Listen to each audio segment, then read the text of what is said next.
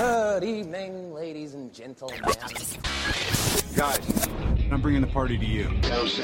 Here's looking at you, kid. Get away from her, you. You're gonna need a bigger boat. Hello, everyone. Welcome back to This Is Film. It is 2020. We're in a brand new decade, which means we have resurrected from the ashes a long lost bastion of film commentary and opinions. It is the man who you often see memeing it up on our Facebook page, causing a storm. I'm talking about my Italian stallion, the, the Mediterranean Adonis that is known as Carlo. Carlo, say hi to your adoring fans who have long waited your return. It's nice to see all six of you here. Thank you for being here. Appreciate it. I'm two of them, so I know you're two of them. So, look, mate, uh, it's so good to have you back. Tim is retiring temporarily from the podcast to handle awesome opportunities in the world of being a dad and being a film teacher. I am going to try and lead this podcast. Uh, and, and we always kind of apologize for our long hiatuses, but, you know, we have lives. Um, but the, the plan is that Carlo, being a man without children, might actually be able to record a few podcasts. the man who's made different life choices. Yeah. Well, look, you know, I reckon in two weeks' time, you say, hey, by the way, I've got a son and I can't record podcasts. So these things can happen. So it's fine.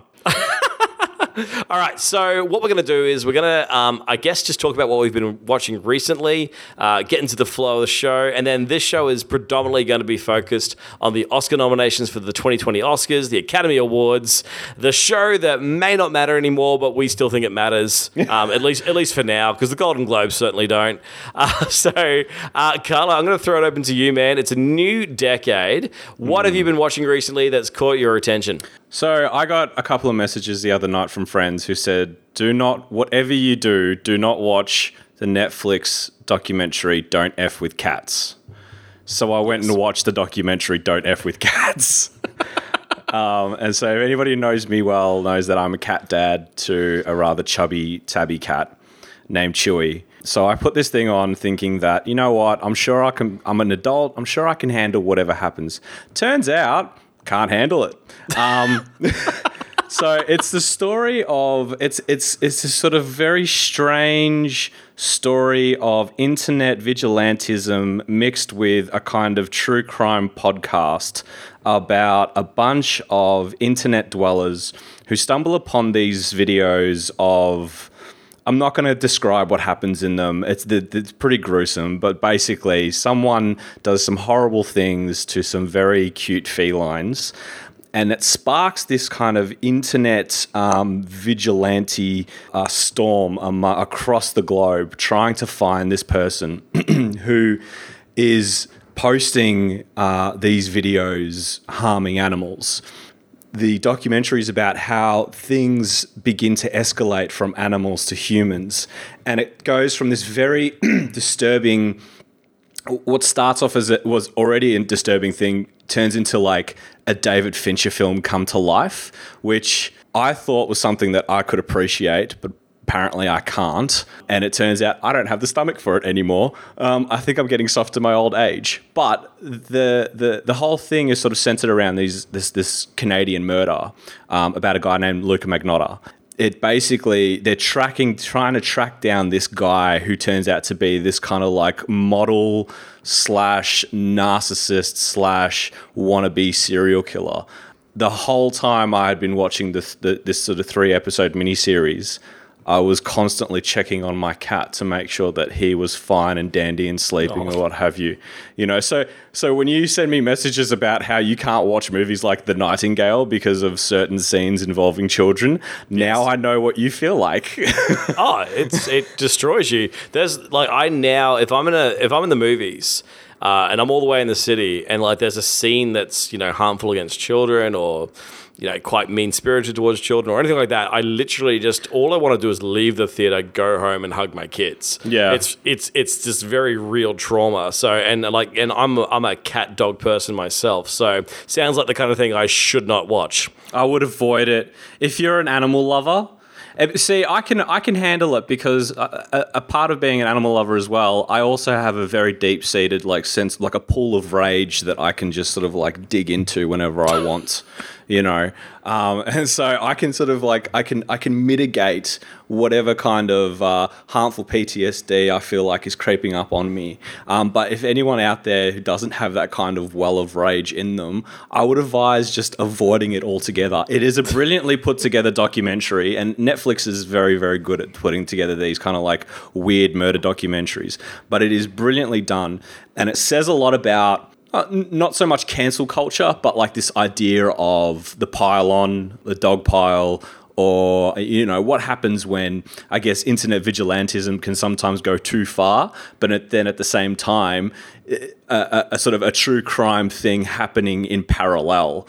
You know, so it's it's it's a very it's a very kind of complicated yet im- immensely creepy documentary that I can only watch once. So I think the fact that you said it was kind of like uh, living in a David Fincher film, it's okay because David Fincher films are typically fictional, although not the same with Zodiac and Social Network. No. But for the most part, you know, like Seven and Fight Club, they're fictional, so we can sort of appreciate them over in their little box over there. But as soon as we start tapping into reality and it's we're like living within a Fincher film, it's kind of like, ah, I don't feel good with this. I'll put it to you, I'll put it to you this way: it's like Zodiac, but with far less cool people. That should be on the DVD for a streaming show that doesn't have a DVD release. um, is there anything else you've been watching, mate, apart from um, horrendous mistreatment of animals? Look, I saw The Gentlemen, Yeah. um, the new the new Guy Ritchie film. I've seen it twice now. My, if anybody is very curious, my review is up on thisisfilm.com. I think for me, it's a sort of return to form for him. Not not in the in the in the way that sort of like it's a snatch or a lock stock, but I don't think that he's intending for it to be that way.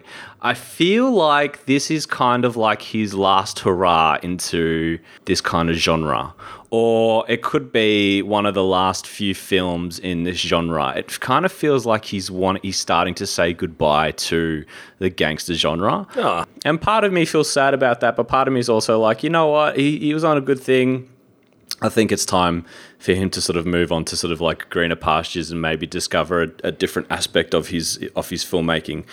Uh, You know, Matthew McConaughey is in top form, but the two MVPs of that film are Hugh Grant, who's sort of channeling this like really sexually ambiguous circa 1965 Michael Caine, and uh, a, a, a sort of paunchy yet very dangerous Colin Farrell who you kind of want to hug, but also want to make sure that he doesn't slap you in the face at the same time. He, he plays this kind of like guardian angel coach who takes on uh, wayward teens or wayward boys and he trains them in fighting to make sure that they're put on the straight and narrow.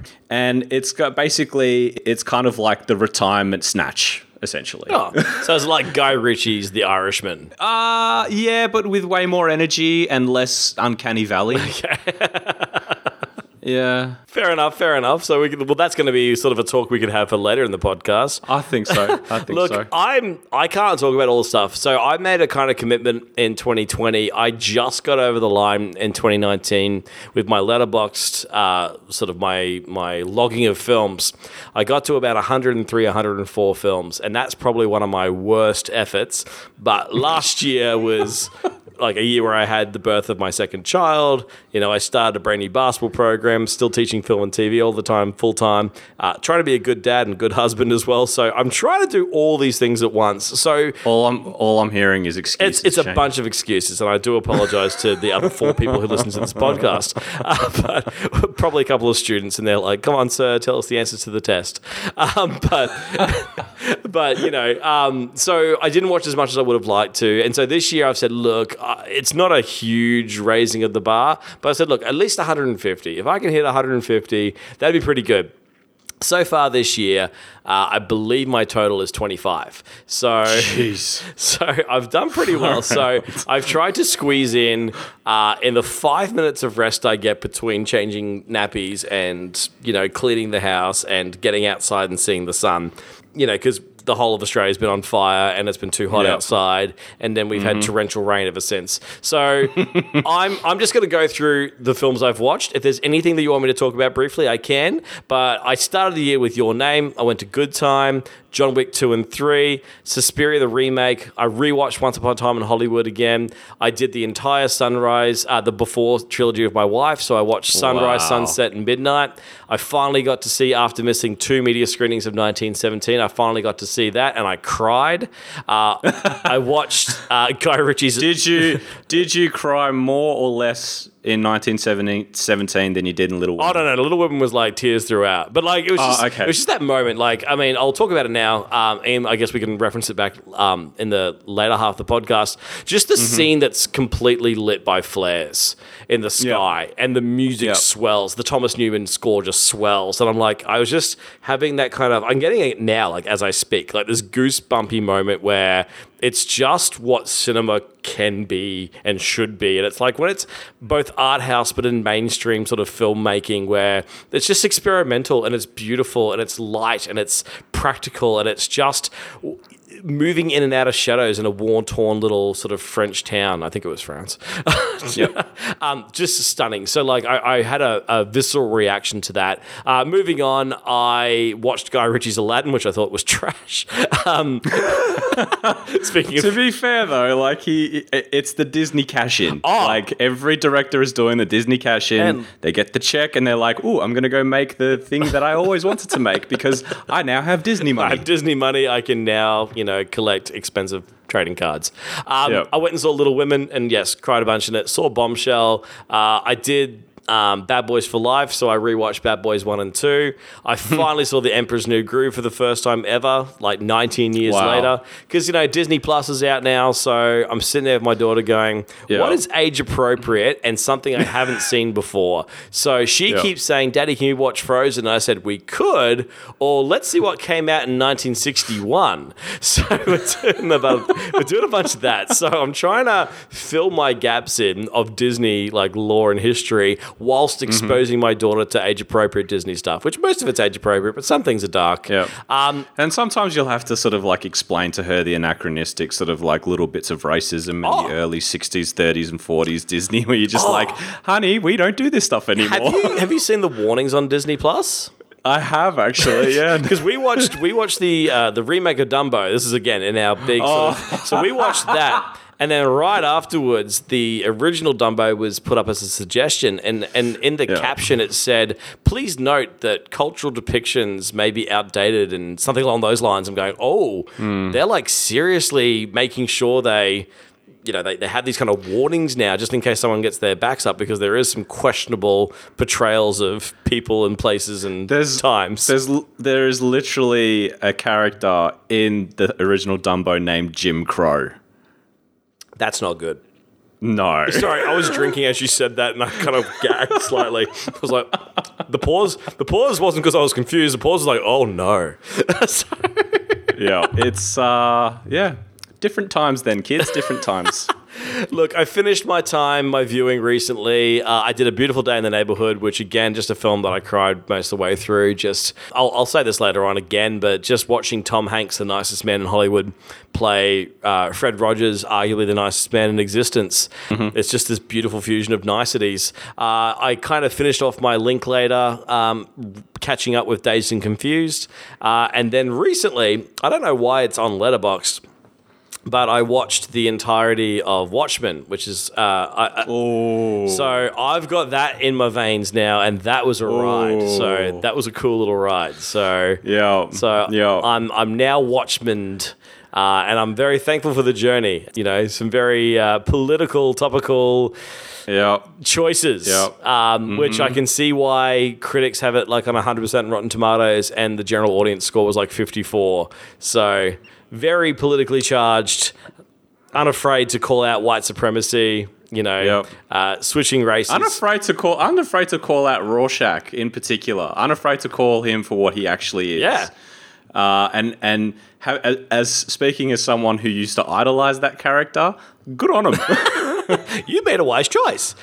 And like, you know, I saw all this kind of crazy posting about particular episode, which I couldn't remember the name at the time, but I've finally seen that episode. So the episode that looks at the hooded uh, figure Hooded, hooded justice. Hooded Justice. So yeah, so I've now I've now seen that, and I remember seeing Hooded Justice uh, both in the comic and in the the 2009 film.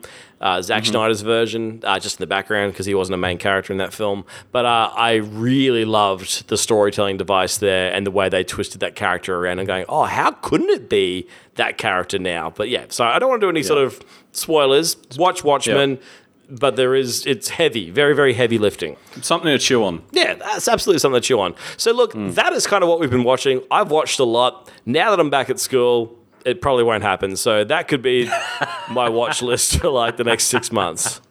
Watched. You've covered you've, you've covered yourself for at least a year now. covered a lot, yeah. So, Yeah. well, look, you know, you can keep me accountable. We're doing a podcast. It's January. Um, You know, check in with me in, in June and see if I'm like up to that sort of 75 mark. If I'm up to 75, I'm in the right place. But you know, if I'm if I'm behind that, I'm gonna have to pick my act up. So, look, Yeah. Carlo, let's talk about the Oscars. Mm-hmm. Some people say it's not relevant anymore. What say you to that? I mean, that's fair enough. I mean, I think I think as times change, people sort of perceive uh, perceive awards differently. I think the Oscars have always sort of been a kind of like uh, sort of seen as a kind of elitist, stuffy type of uh, affair. And I think that that's uh, that kind of idea is only growing. Someone actually said it really interestingly the other day. Um, uh, the director of um, Parasite, who's been nominated twice for his same film, uh, he um, he actually said, you know, the the subtitles are only a one inch gateway to a whole plethora of films, you know, uh, and he, he was making this sort of like call that uh, the Oscars are actually quite a localized thing, you know, and they only focus on a very sort of particularly small thing. But I also see them as a kind of gateway to uh, a larger sort of like catalog of cinema, you know, if you get into like one film, you can send then sort of like fall down a rabbit hole of, uh, of a whole bunch of different films that you might not have otherwise known about, you know? Um, and I think that the Oscars are kind of good in that way. I still enjoy it. I mean, and I get it. And I guess because I'm becoming more politically aware, you know, I try not to be, and then you're kind of forced to be politically aware. And so, I mean, look, it's it's difficult to not be politically Yeah. aware. Like everything is politics, Yes. you know, and, and it's it's very hard to not be politically aware, you know. you know, I, I've always loved the Oscars since I was a kid, and so especially in my teenage years and young adult years, when I wasn't as informed about how society worked as much, or maybe I just didn't care, maybe I was just a bit ignorant, put my head in the sand. So you, you know, I, I didn't used to um, think about Hollywood as a particular wing of political thinking. Obviously, this stuff's always been there, but I haven't been paying attention. And so now I'm sort of seeing it, and I'm just going, well, I wonder if this stuff can continue like this because it's almost like you're you're holding this award show over here, but there's large parts of America that just thinks you're full of crap. So, hmm. and and what's the point? But look, taking all that aside, I really like. Uh, a prestigious big awards ceremony that actually highlights. I like it when the Oscars seems to get the nominations right, and unlike last year where I thought the nominations were like totally abhorrent, I actually think for the most part there's a lot of good nominating happening this year. There's still omissions, there's still problems, but I really really like some of these nominations. So Can I start with supporting actress? Yes. Only because my girl Scarlett Johansson has been nominated for Jojo Rabbit. yes, Um, and when I first saw that film, I don't know if you've seen that movie yet. Um, there's a particular scene in it where she does this kind of like one woman play to her son. And I was like, if she does not get nominated for an Oscar, I will chew the paint off my walls in my apartment because it is probably the scene. And it, to me, it was just like, Marvel has been wasting her this entire time because it was probably one of the best performances I've seen her pull. Yeah. Um, and it was and it was a single scene. Like she's great through that entire film, but in Jojo Rabbit, she does this she does this thing where she she plays uh, in a single sequence. She plays the mum and the dad as a to, to get a point across to Jojo, um, and it is probably one of the great like one of the most brilliant things I've seen, uh, like you know, in the last year. Um, so I'm so glad that she's been nominated for that particular role. Okay, so in that in that category as well, you've got Kathy Bates for Richard Jewell, you've got Laura Dern for Marriage Story, you got Florence. Look, can you help me here? How do I say her last name? Florence Pugh. Pugh. I think it's Pugh. Pugh. Because I'm going to say Yeah. Pew because I keep thinking I'm going to say Yeah. Pooh. I'm like, No, that's Pew. Pew. That's so much better, and I don't want to denigrate her because she's had a phenomenal 2019. That Dude, she's on a roll. She's on a roll. Uh, so Mm-hmm. Florence Pugh was nominated for Little Women, uh, and then Margot Robbie for Bombshell. So I actually haven't seen JoJo or Richard Jewell. Um, Mm-hmm. JoJo, I've tried several times to go to the movies and see it. Hasn't worked out, but I can comment on Laura Dern does a classic Laura Dern, which which is not a bad thing. I love Laura Dern, but she's totally in Laura Dern mode. Like if you saw Yep. Big Little Lies season two, Laura Dern was on fire. She's essentially playing a similar character, and then Margot Robbie is quite a phenomenal character. She plays this kind of composite character in Bombshell where she plays several women's stories in one. So she's not based on a, a real life character, but she is based on real life sort of Me Too esque stories. And so she has the hard, heavy lifting in Bombshell. Uh, she has two quite intense scenes, and she does very, very mm-hmm. well in there. But I, I'm quite a fan of, of Florence at the moment, so especially her work in Midsommar, which has no awards recognition here, but she's very, very good in Little Women. Although in Little Women, she does have to play like a 12, 13 year old, and then she has to play a 20 year old. And it's it, like, it just. It doesn't work, but it's not her fault. She does a really good job at it, but Yep. it's really hard to play 12 when you are definitely mature. And and Florence Yep. actually has quite a dark, deeper, like huskier voice. So Mm. she just sounds like a mature woman. They give her bangs, doesn't quite work. However, Yep. you know, that's just a minor quibble. She's very, very good. So uh, I haven't seen ScarJo, but I've heard a lot of lovely things. So, so you're saying ScarJo for the win in supporting actresses? I think ScarJo for the win for me. Yeah. That I think it's going to be a toss up between ScarJo and Margot. Okay. I'll, I'll, Personally. I think, I don't know. I, I get there's a lot of sort of momentum towards Laura Dern, so I'll lock in Laura Dern. But yeah, so while we're with the ladies, we can go over to the leading role uh, for the, an actress. Uh, So in this, we have Renee Zellweger for Judy. We got Charlize Theron for Bombshell. Now, again, a name I'm going to say wrong. Saoirse Ronan. Is that Saoirse. Saoirse? Saoirse, yeah. You're so good at naming. I, I think I get on podcasts just so you can correct the way I say names. Do you know what it is? It's just having it living with an ethnic name all your life. So you, you make sure that you you say you say everyone else's name correctly. You're getting it right. I love it. So, uh, so say her name again, so I don't say it wrong. Saoirse Ronan. Saoirse Ronan. So, Yeah. uh, Saoirse Ronan for Little Women, Scarlett Johansson for uh, Marriage Story, so she gets the double nomination for uh, leading and for supporting, and then Cynthia uh, Erivo for Harriet. So, Mm-hmm. in this category, Charlize Theron is incredible. Yep. Uh, she totally embodies Megyn Kelly, both uh, aesthetically, physically, as well as her voice. Freakish, freakishly so. freakishly so. She just completely disappears. It's it's incredible. But I, I just think that Shesha, I'm gonna say her name wrong, wrong, but um, I just feel like this chick is the next Meryl Streep. I just think she has Yeah. that kind of uh, grace and beauty, and she has this particular starlet quality but she's so dominant with her performances. It's it's so effortless and powerful. Like her stuff in Ladybird and everything that she's been doing, even since you know we're thinking, um, what was the movie that she caused the scandal and everyone dies? Uh, uh, it's the yeah, the war one. talk. The war one. Yeah, it's on it's on the tip of my tongue. It's got Keira Knightley, Keira in it and Knightley, James McAvoy. James McAvoy. It'll come to Atonement. me. Keep going. Atonement. yes. That's the one. Like, you know, even when she was a young lass in Atonement and going, gee, she's good. And then, you know, Hanna, and she's just been oh god, she's so good. In She's so good in Hanna. So this this is just a girl who I just think, man, this is she is she's the next Streep. Streep's still around doing her thing, but I feel like, and so it's funny when you see Streep in the film with her. So so my bet is for uh, Little Miss Ronan for uh, Little Women. Uh, do you have a particular favorite for that one? Uh, my money's on Charlize. Yep. I think Charlize, uh, like, as someone who's a bit of a political junkie who had, who uh, abhors anything Fox News, she nails it.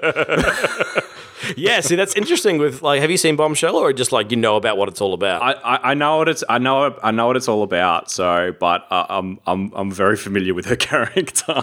Yeah, so they kind of make her a really interesting. They try and make her a bit of a sympathetic Yeah. character, but they also don't hide some of the stupid stuff that she said. Yeah. So it's a really complex character. It's really interesting of a film. Like I kind of liked it, but didn't like it. It's I'm sitting somewhere in between. I felt torn watching it, which you know, uh, that the reviews on thisisfilm.com if you're interested in hearing me debate whether I liked it or not. Look, let's jump Yeah. over to the guys for a second because I think there's some really cool nominations here that we want to sort of highlight. Um, we'll start with supporting. So we've got Tom Hanks Yep. for A Beautiful Day in the Neighborhood. We've got Anthony Hopkins for The Two Popes. In the Irishman category, we have Al Pacino and Joseph Pesci. Uh, Yep. And then we have Mr. Brad Pitt and Once Upon a Time in Hollywood. So your thoughts on these incredible gentlemen? Like, I mean, if you look at those names, you're going, well, that's just Hollywood royalty right there. Yeah, one hundred percent. Al Pacino and Joe Pesci probably put in a very. The thing about The Irishman is that it's very low key, and it's almost probably one of the more anti Scorsese films Scorsese's ever made. Yes. um, it- you know, it's it is a gangster film, but it never feels like a gangster film. Um, and uh, uh, those two together in one particular scene broke my heart. Um, and and if you know, it's the I don't know, you've seen it, Oh, so I'm, gonna- I'm thinking I'm- that it's at the award ceremony. no, it's Ooh. the uh, the grape juice scene. Oh. You know, between in the in the uh, in the prison. Yes. When they're when they're sharing the bread and the grape juice, Oh. uh, and and they're talking about you know Jimmy was a good man, Mm. and there's this moment where they they pause and and and De Niro can't look at him, and it just it kills me every time I watch it. Yeah. But having said that, though, Brad Pitt pulling in probably his best performance since Twelve Monkeys. Yeah. Um, I, a, a, as a dude on LSD smashing the face of one of the Charles Manson like murderers, which was just like probably the most horrific thing I've seen on screen, at least in the last five years. But also, you couldn't look away. So good on him. I mean, I- I, could talk about Once Upon a Time in Hollywood for hours, and, and maybe when it wins Best Picture, we should do a whole podcast dedicated to it I think so. because there is rewatching it again. Uh, I just I get lost in the world. Tarantino's just done such an immensely powerful, palpable this. You, you- I just feel like I'm in that setting. So, like, talk about like production design and cinematography and just the use of music and camera work and the performances. Just You can costuming. You can tell he's he's been living with this movie for ages. Oh, you can it's just tell. You can tell it's it's uh, a man who grew up in this era uh, and has Hmm. fond memories of it, and is is taking it from memory and written it down into the pages, and then helped other people to like see the vision come to fruition visually, palpably, like you know, out there on the Hmm. on sets and on streets. Um, but Brad Pitt is just there's something so charismatically drawing about his character in this. He's just he's always cool. He is Yeah. so cool in this. It's Yeah. He's the the leading man who just happens to be a stuntman rather than the leading man, and, and Yeah. you just believe it. But you also he's the nicest guy on the planet. He's seriously. There's that moment where he goes back after they've had the big shoot. So you know that the massive chunk of the Yeah. film was that that second day in the film when it's the shoot, and then Yeah. Leah's like, "Do you want to come and watch?" He goes, "I thought we might. I got a six pack in the back. We ordered some pizzas." And like, just Yeah. having a guy like that on your team, on your side. Like ready to be your best friend and just know what you need and be ready to do that. And having his back at all times, doing the dirty work, uh, just, Hmm. you know, including like, because he basically saves his life the whole time. So Pretty much, I, yeah. I love that. But I do, Look, I hope Brad Pitt gets it. Tom Hanks is just wonderful in A Beautiful Day in the Neighborhood. There's a moment where uh, he breaks the fourth wall and looks directly at you. Um, And they do it both as the presentation of what the Mr. Rogers neighborhood used to be like, a wonderful day in the neighborhood. So that they do it like the television show where he looks directly at the camera, but then when it's not in television mode and it's just in normal cinema filmmaking mode, and he just keeps trying to break down this guy's wall and trying to help him. So it's all about helping someone come to terms with their pain and their resentment towards their father and all that kind of stuff. And he just he just gets him to like take a moment to just think about all the wonderful blessings he has. And as Yep. that happens, he looks at the camera and the, everyone goes silent. And the movie theater makes you sit there for like a minute of silence and just reflect. And it's just beautiful and like just it's otherworldly. You're going, why is a film making me do therapy right now? And it's working. so I was I was quite a fan of that. But look, you know, Joe Pesci. Uh, that whole Irishman film, just seeing Joe Pesci in that kind of legacy role, going from uh, the man in the Scorsese films that was always rough and trying to make his way to the top of the gangster line and being violent and vulgar and impatient and all that kind of stuff, and seeing him always get his comeuppance in those earlier Scorsese films, and then in this film, him being calm and collective and Yeah. the man and just silent and restrained and going, oh, just seeing him on screen again, it was just enigmatic. I loved it. So big fan of Joe Pesci's work. He won't win it. Um, it'll be Brad Pitt, but man, oh Pesci, just wonderful work. Look, let's jump over to the guys for a second for the the leading uh, actors. I know that you and I both love this performance. Antonio Banderas in Pain and Glory. Oh god. Did that Yeah. break you in half?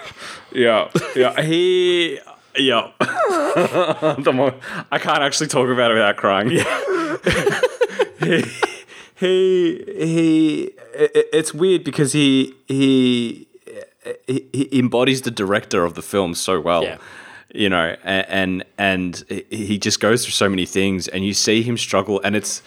Well, you know, as the film as a whole, it's kind of like the first film that I've ever seen that actually makes taking heroin look wholesome. Um, you know, I thought it looked like a, like a more of a relaxing sort of thera- Yeah, therapeutic like- ordeal rather than like This- uh, this is going to mess your life up, buddy. yeah, it, it, it's very yeah, it's it's it's got a very kind of retirement feel to it, as opposed to say like Requiem for a Dream, you know. And it- like, even to the point where the doctor's like, "Well, you're gonna you're gonna go into withdrawal," and he's like, "Yeah." And my whole cinema just laughed. and I thought it was the funniest thing ever. But he he he was astounding in that film. Like he took himself down to a sort of very incredibly frail state. And I say that as someone who's like a massive fan of Desperado. Um, but just to see him like that, just to see him embody that kind of frailty and that kind of weakness um, was probably one of the best things I've ever seen him do. I haven't seen the Picasso miniseries that he did, but um, I would say this is probably his best performance he's ever done. Whew. Yeah. Like like Straight like better than Puss in Boots. Oh, mate, it just uh, like uh, look, it's neck and neck, mate. It's neck and neck, and I say that as someone who loves cats, but you know, Oh, I love it. It's awesome. Okay, so look, in this category, we also have Leonardo DiCaprio, Once Upon a Time in Hollywood. Look, I, I don't think it's Leo's best work, but I think it's bloody Leo's best work. Like, I, you know, but that that's yeah, that's that scene where he's like having a crack at Oh, himself. oh, look, when I when I say it's not his best work, like Leo, that's me being facetious. Leo's Yeah. best work is always Leo's work. Like Leo is just Leo is best work. Leo is the guy. So like Mm. Yeah. I love him in this film. And yeah, when he finally like realizes he's a drunk and says it, although you know, Tim picked up on this when we were watching it. The I watched it the second time when he watched it for the first time. He's like, Leo's drunk the entire film. Like, yeah, like he's he.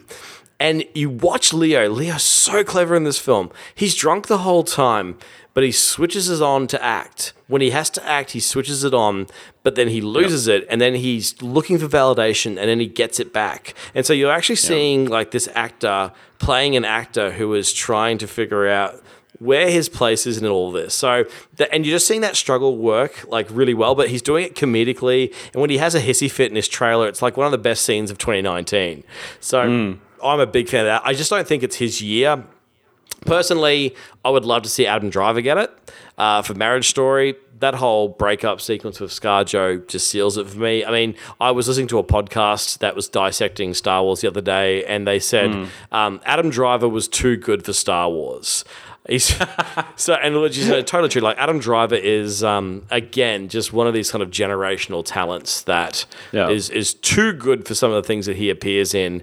And in this situation, he is just perfect and just completely plays a man who doesn't want to devolve into a fight, who's trying to make this separation work, doesn't understand why it's happening to a degree, um, and and you kind of sympathize and empathize with them, but then you also see actually no, you have these characteristics that are hiding and they're coming out, and then they come out, and you're going, oh, okay, I can see why maybe this relationship doesn't work. Adam Driver's excellent. Jonathan Pryce is nominated for the two popes, but the guy that people think is going to win is Joaquin Phoenix in The Joker.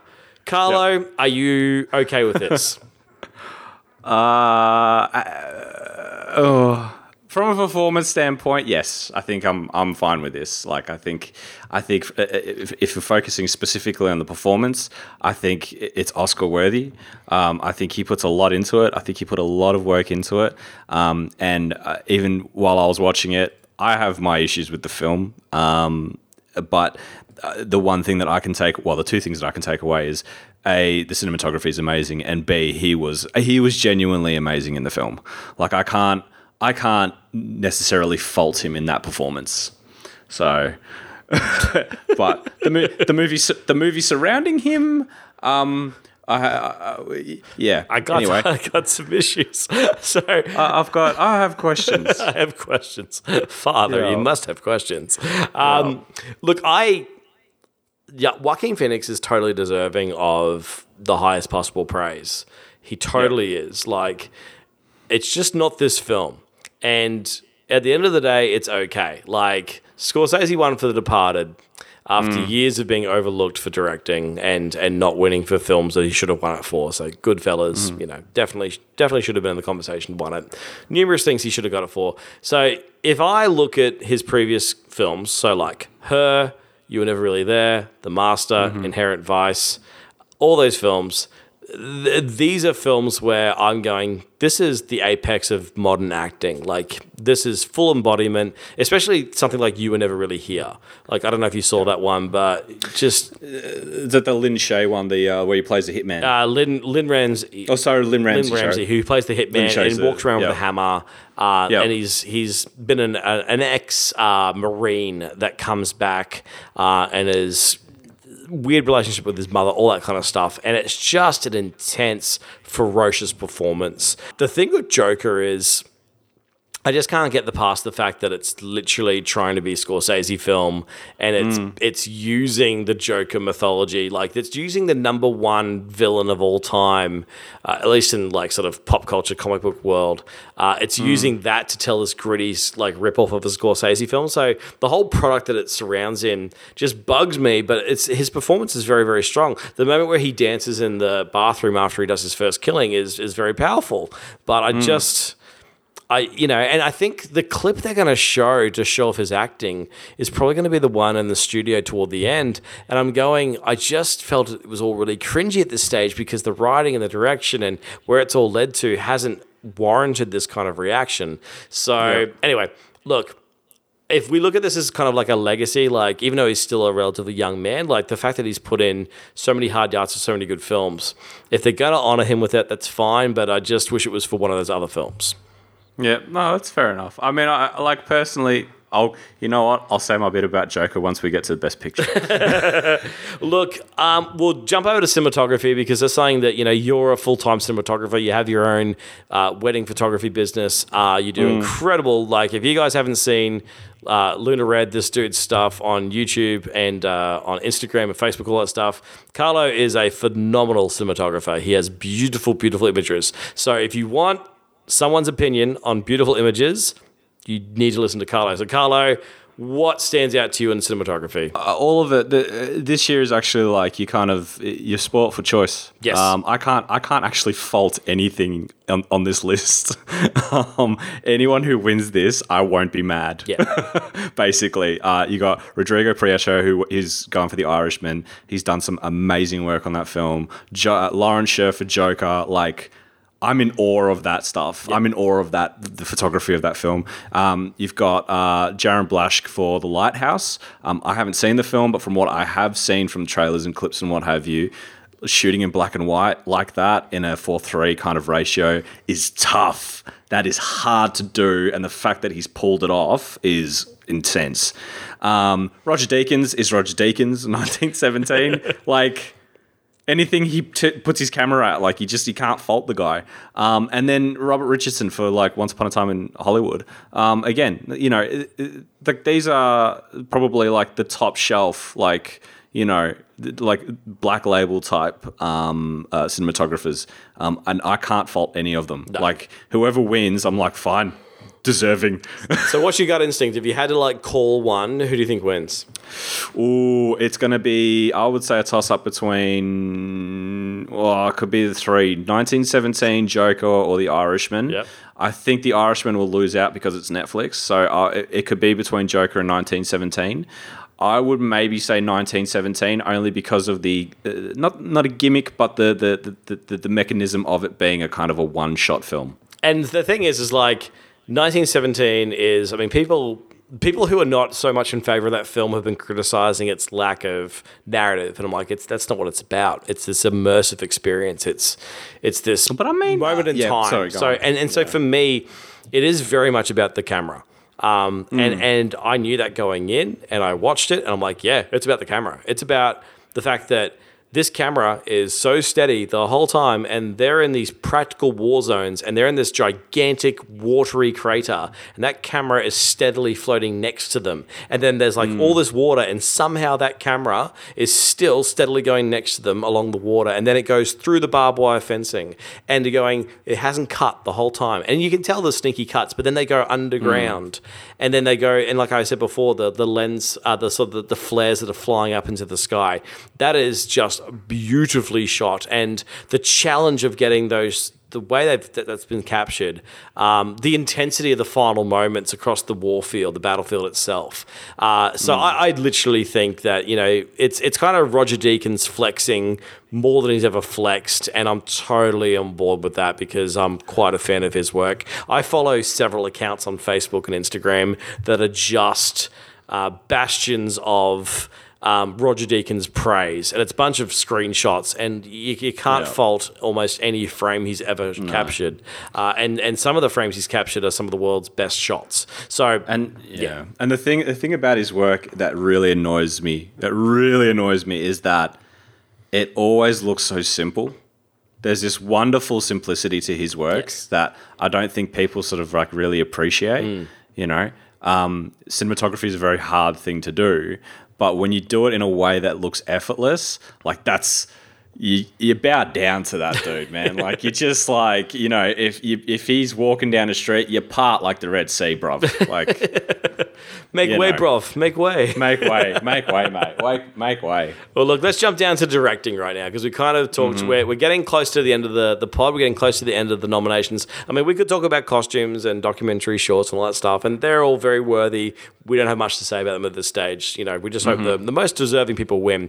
Uh, in the directing noms, a lot of the same films are being nominated. Um, so we've got Scorsese for Irishman, Todd Phillips for The Joker, 1917, Sam Mendes, Quentin Tarantino, Once Upon a Time in Hollywood, and uh, Bong Joon Ho for Parasite. Again, probably stuffing up names, but they are our dudes. And I'll make one snarky comment and stop.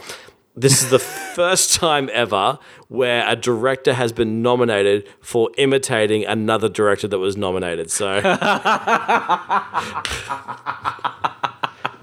Oh man, yeah, we're, we're gonna get all the angry Joker fans on this one. oh, probably I don't know. I, look, oh. look, if they're angry, at least they're listening. So I'm just I'm gonna, gonna get a, I'm gonna get a very angry email from Benjamin Taylor. Oh. I'm, tell, I'm telling you now.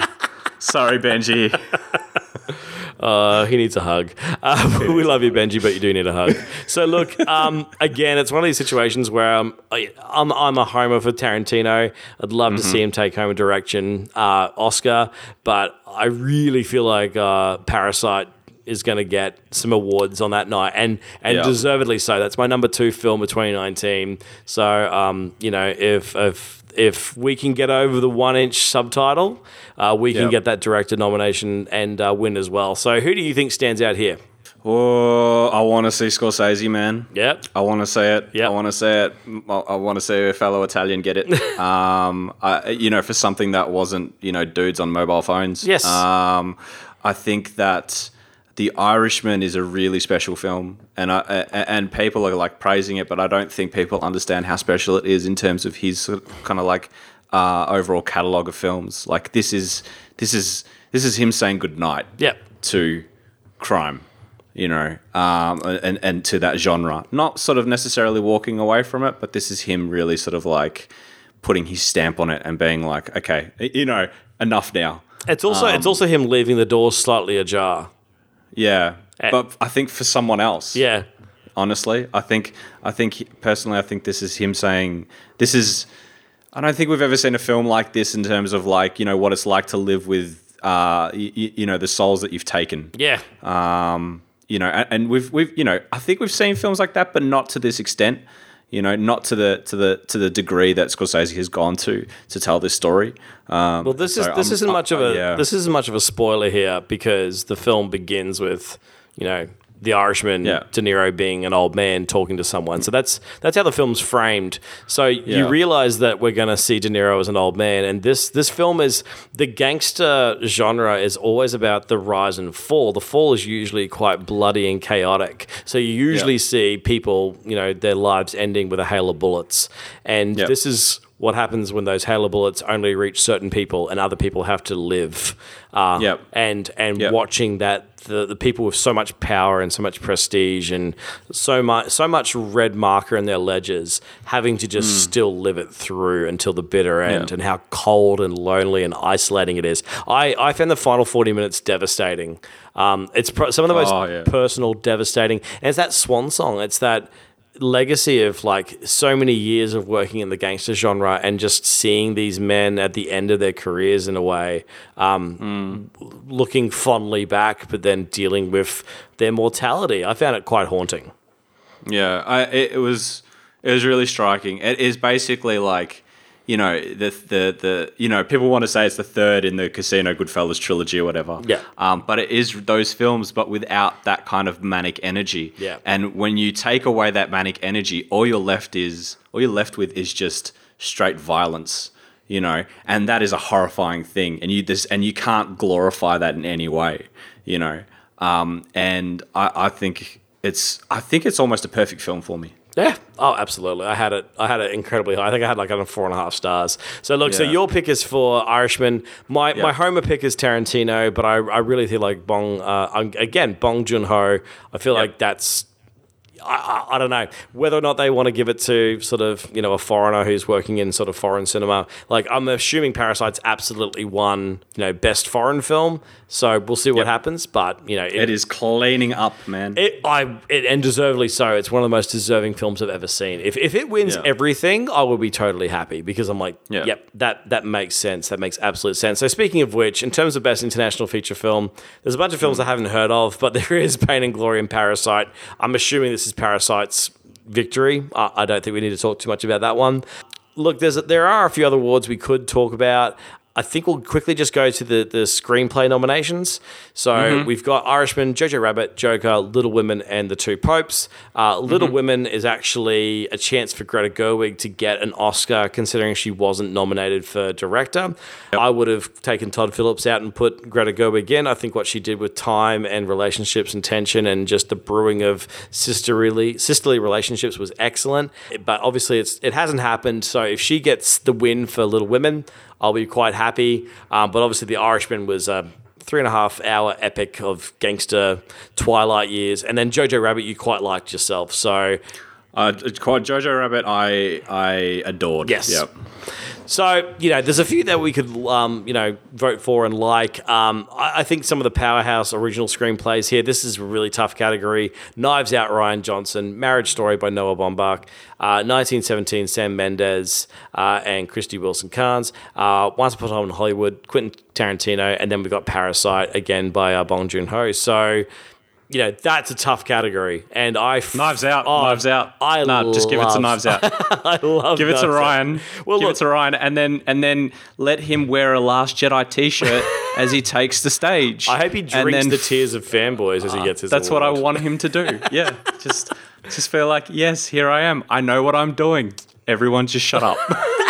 The the amazing uh, sort of uh, people who are struggling to come to terms with the fact that Knives Out is really really good. There are so many people online saying, "But wait, this guy did the Last Jedi." I'm like, yeah. And that's Yeah. a masterpiece, and you're an idiot. Because they're going, Yep. but Knives Out's so good. And and I remember there was a, a guy who was commenting, and he was like, I had the best time ever at Knives Out. And then at the end it said, written and directed by Rian Johnson. And I yelled out, no. I'm not just going. so you're admitting you just had the best time in the movies in 2019, but because of who wrote it and directed it, you didn't realize that as you went in. Like they weren't even hiding that. They said the director of the Last Jedi and Luke. Like Josh Jedi, yeah. So yeah, exactly, exactly. people are idiots. So look, if if Knives Out wins, that would be delicious gravy and uh, and and just smugness, just throwing that in the eyes of Last Yeah. Haters. So look, let's just jump to Best Picture. I'll I'll Yeah. name them all out. Um, we'll see how many you've actually seen, and we'll go from there. So Ford versus a Ferrari, The Irishman, Jojo Rabbit, Joker, Little Women, Marriage Story, 1917. Once Upon a Time in Hollywood and Parasite. So for me, again, I, I have a feeling that Once Upon a Time in Hollywood has a really good chance of of taking it all out, considering it got it's won a bunch of awards. I feel like Parasite's going to win Best Foreign Film, so because it does that, the typical thing is, well, you've won one mm-hmm. category, you won't win the next. They kind of did that with animated films before. Yep. Look, I've seen all these films except for Jojo Rabbit and Ford versus Ferrari. I I feel like neither of those are really in the in the sort of running here to actually win it. Uh, what do you think might win Uh, do you think Joker's going to be this year's Green Book? this year's Crash? Honestly, I think it, it could be it could go anywhere between 1917, Parasite, and The Irishman. And again, I think because there's some sort of still kind of like an aversion to Netflix, I think Yeah. The Irishman might lose out just because of that. Um, but then again, Spielberg and Scorsese are good mates, so that could be a tense conversation later on that evening. Um, uh, it's hard, man. Honestly, it's tough. It's a tough one. Ford v Ferrari, that'd be a weird one to win. I think I think Marriage Story's not winning uh, Best Picture. I feel like 1917 uh, Yeah. is quite the technical powerhouse of a film. A bit light on narrative, but that's the point to a degree. It's more about these two men on this mission. It's a it's a time timed experience. It's an immersive experience. I feel like you're going to get a lot of people who Yep. uh, appreciate the level of technical wizardry on display, but I think they might want more story. I think Once Upon a Time in Hollywood just it plays into Hollywood's hands of someone who mournfully looks back at the golden era, the the the before the new Hollywood kicked in, like the, the classical Hollywood, like they, they favor those films. I'm thinking about, you know, Singing in the Rain and The Artist, anything that sort of lovingly looks back at, at Hollywood. So I feel like that's got a really good chance. I mean, and that would make me very, very happy because I've, I'm always championing for um, Tarantino films to win Best Picture. I, I feel like Little Women would be great to win. I'm scared it's Joker um, because I have a feeling it might be, but uh, I don't know. Honestly, not sure. I don't think so. literally I said don't know. every option. I think it's going to win. Actually, it won't. I don't know. I have no idea. I don't. I don't know. I don't know. I don't want to say anything definitive, otherwise I'll look like an idiot. But um, uh, I, I personally look. Let me say All this. I'll so hope you're it's Jojo you're gonna you're gonna say you're hoping Honestly, for JoJo, but hope- what do you think will win? Because we're gonna have to keep I'm each other hoping for accountable. JoJo. We're gonna have to talk about this after the Oscars. So I'm gonna say. Once Upon a Hollywood is going to win, even though I can't say the name properly because I'm tired and it's late. I'm going to say that Parasite wins foreign and Once Upon a Time wins uh, Best Picture. That's my that's my vote. uh, coin flip between 1917 and Joker. Okay, flip the coin. Tell me which one. Uh, I don't have a coin on me. Uh, stuff it. 1917. Just flip your cat over. See what happens. Uh, he's yeah. He won't. He won't appreciate that whatsoever. Even if it is in the name of cinema, he won't appreciate that. Uh, I'll, I'll say 1917. I think. I think. I think Phoenix is going to take out best performance. I think 1917 will take out best picture. Excellent. Well, look, we've kind of brushed through a lot of information here. Uh, for those who don't know how we operate, we did say to each other a good 25 minutes to 30 minutes for a podcast. And we're approaching the hour mark, and this is usually what happens. We we may, when we don't have a major awards season to sort of go through the awards, we may have some shorter experiences. But hey, look, we're back. It's it's Carlo's making a return to the podcast. So Carlo, look, it's always a pleasure to hang out with you and to hear what you have to say and to, to just get your Mediterranean vibes on this podcast. just just uh, seep the little olive oil into there. Yeah. well, look, do you have any final words to say to our audience before we say night night? Uh, be nice to each other Yep. and watch more movies. Yeah, absolutely. So, guys, if you want to challenge me to my 150 films in a single year, you can follow me on Letterboxd. You can talk to us on This Is Film. If you like our podcast, if you like what we're doing, please make sure you like, subscribe, comment, share. Just let us know you're listening. That's really, really good to hear. But uh, our Facebook's pretty booming. So, uh, you know, if you see a funny meme, comment on it and get involved. If you see any of our articles, we'd love to hear what you think. We have a lot of people who like to actively engage in our competitions, but when we sort of raise our reviews, we don't hear as many bits of feedback. We'd love to open conversations with that as well. So if you think I'm stupid for disliking Rise of Skywalker, in a, in a very nice way, tell me. Just talk to me about it. It's good. So we want to have these kind of dialogues with you. So. Can I just say before we end? Yeah. The text the text message I got from you the night the night you came out of the Rise of Skywalker, I, I can't tell you how much it hurt my heart. just you going, I'm devastated. And I was like, oh no. Well, you know, to put it into context, it means everything to me, and it completely ruined it. Uh, but uh, to put it into more uh, less sensational context, we just watched Marvel land. All of the planes. Endgame. Like All every plane that was floating in the air was landed to perfection in the most cathartic, emotional, visceral, uh, geeky fanboy way. Um, we always wanted to see Cap with that hammer, but we didn't know we wanted it. We we knew it was teased a long time ago, and then when it happens, you know, Yep. just just just one of many, many, many, many moments. Like it, it saddens me that we never spoke about Endgame properly. Uh, we maybe we'll have to do a revisit because I kind of want to watch uh, Infinity War and Endgame together. But just just the fact that Endgame landed it so perfectly. Um, and just Star Wars just did the opposite of that. Star Wars was very reactionary and very much just fan servicey, crowd pleasing, course correction for Last Jedi, which didn't need to happen. So that would just sadden me. It just saddened me that it was it became a product um, and not a natural, cohesive extension of a story that was being told. Star Wars matters to me, but you know, at least we got Endgame. So I'm going to wrap it up there. Thank you so much, guys, for listening. Pledges to be doing this fairly regularly, so uh, you should be getting uh, episodes fairly early most weeks, uh, depending on how life goes. So on behalf of Carlo and myself, thank you for listening. Please check out thisisfilm.com and This Is Film on Facebook and Instagram and on uh, Twitter. And uh, we'll tune in with you next time. See you later. Bye bye. That man is playing Galaga. Thought we wouldn't notice, but we did.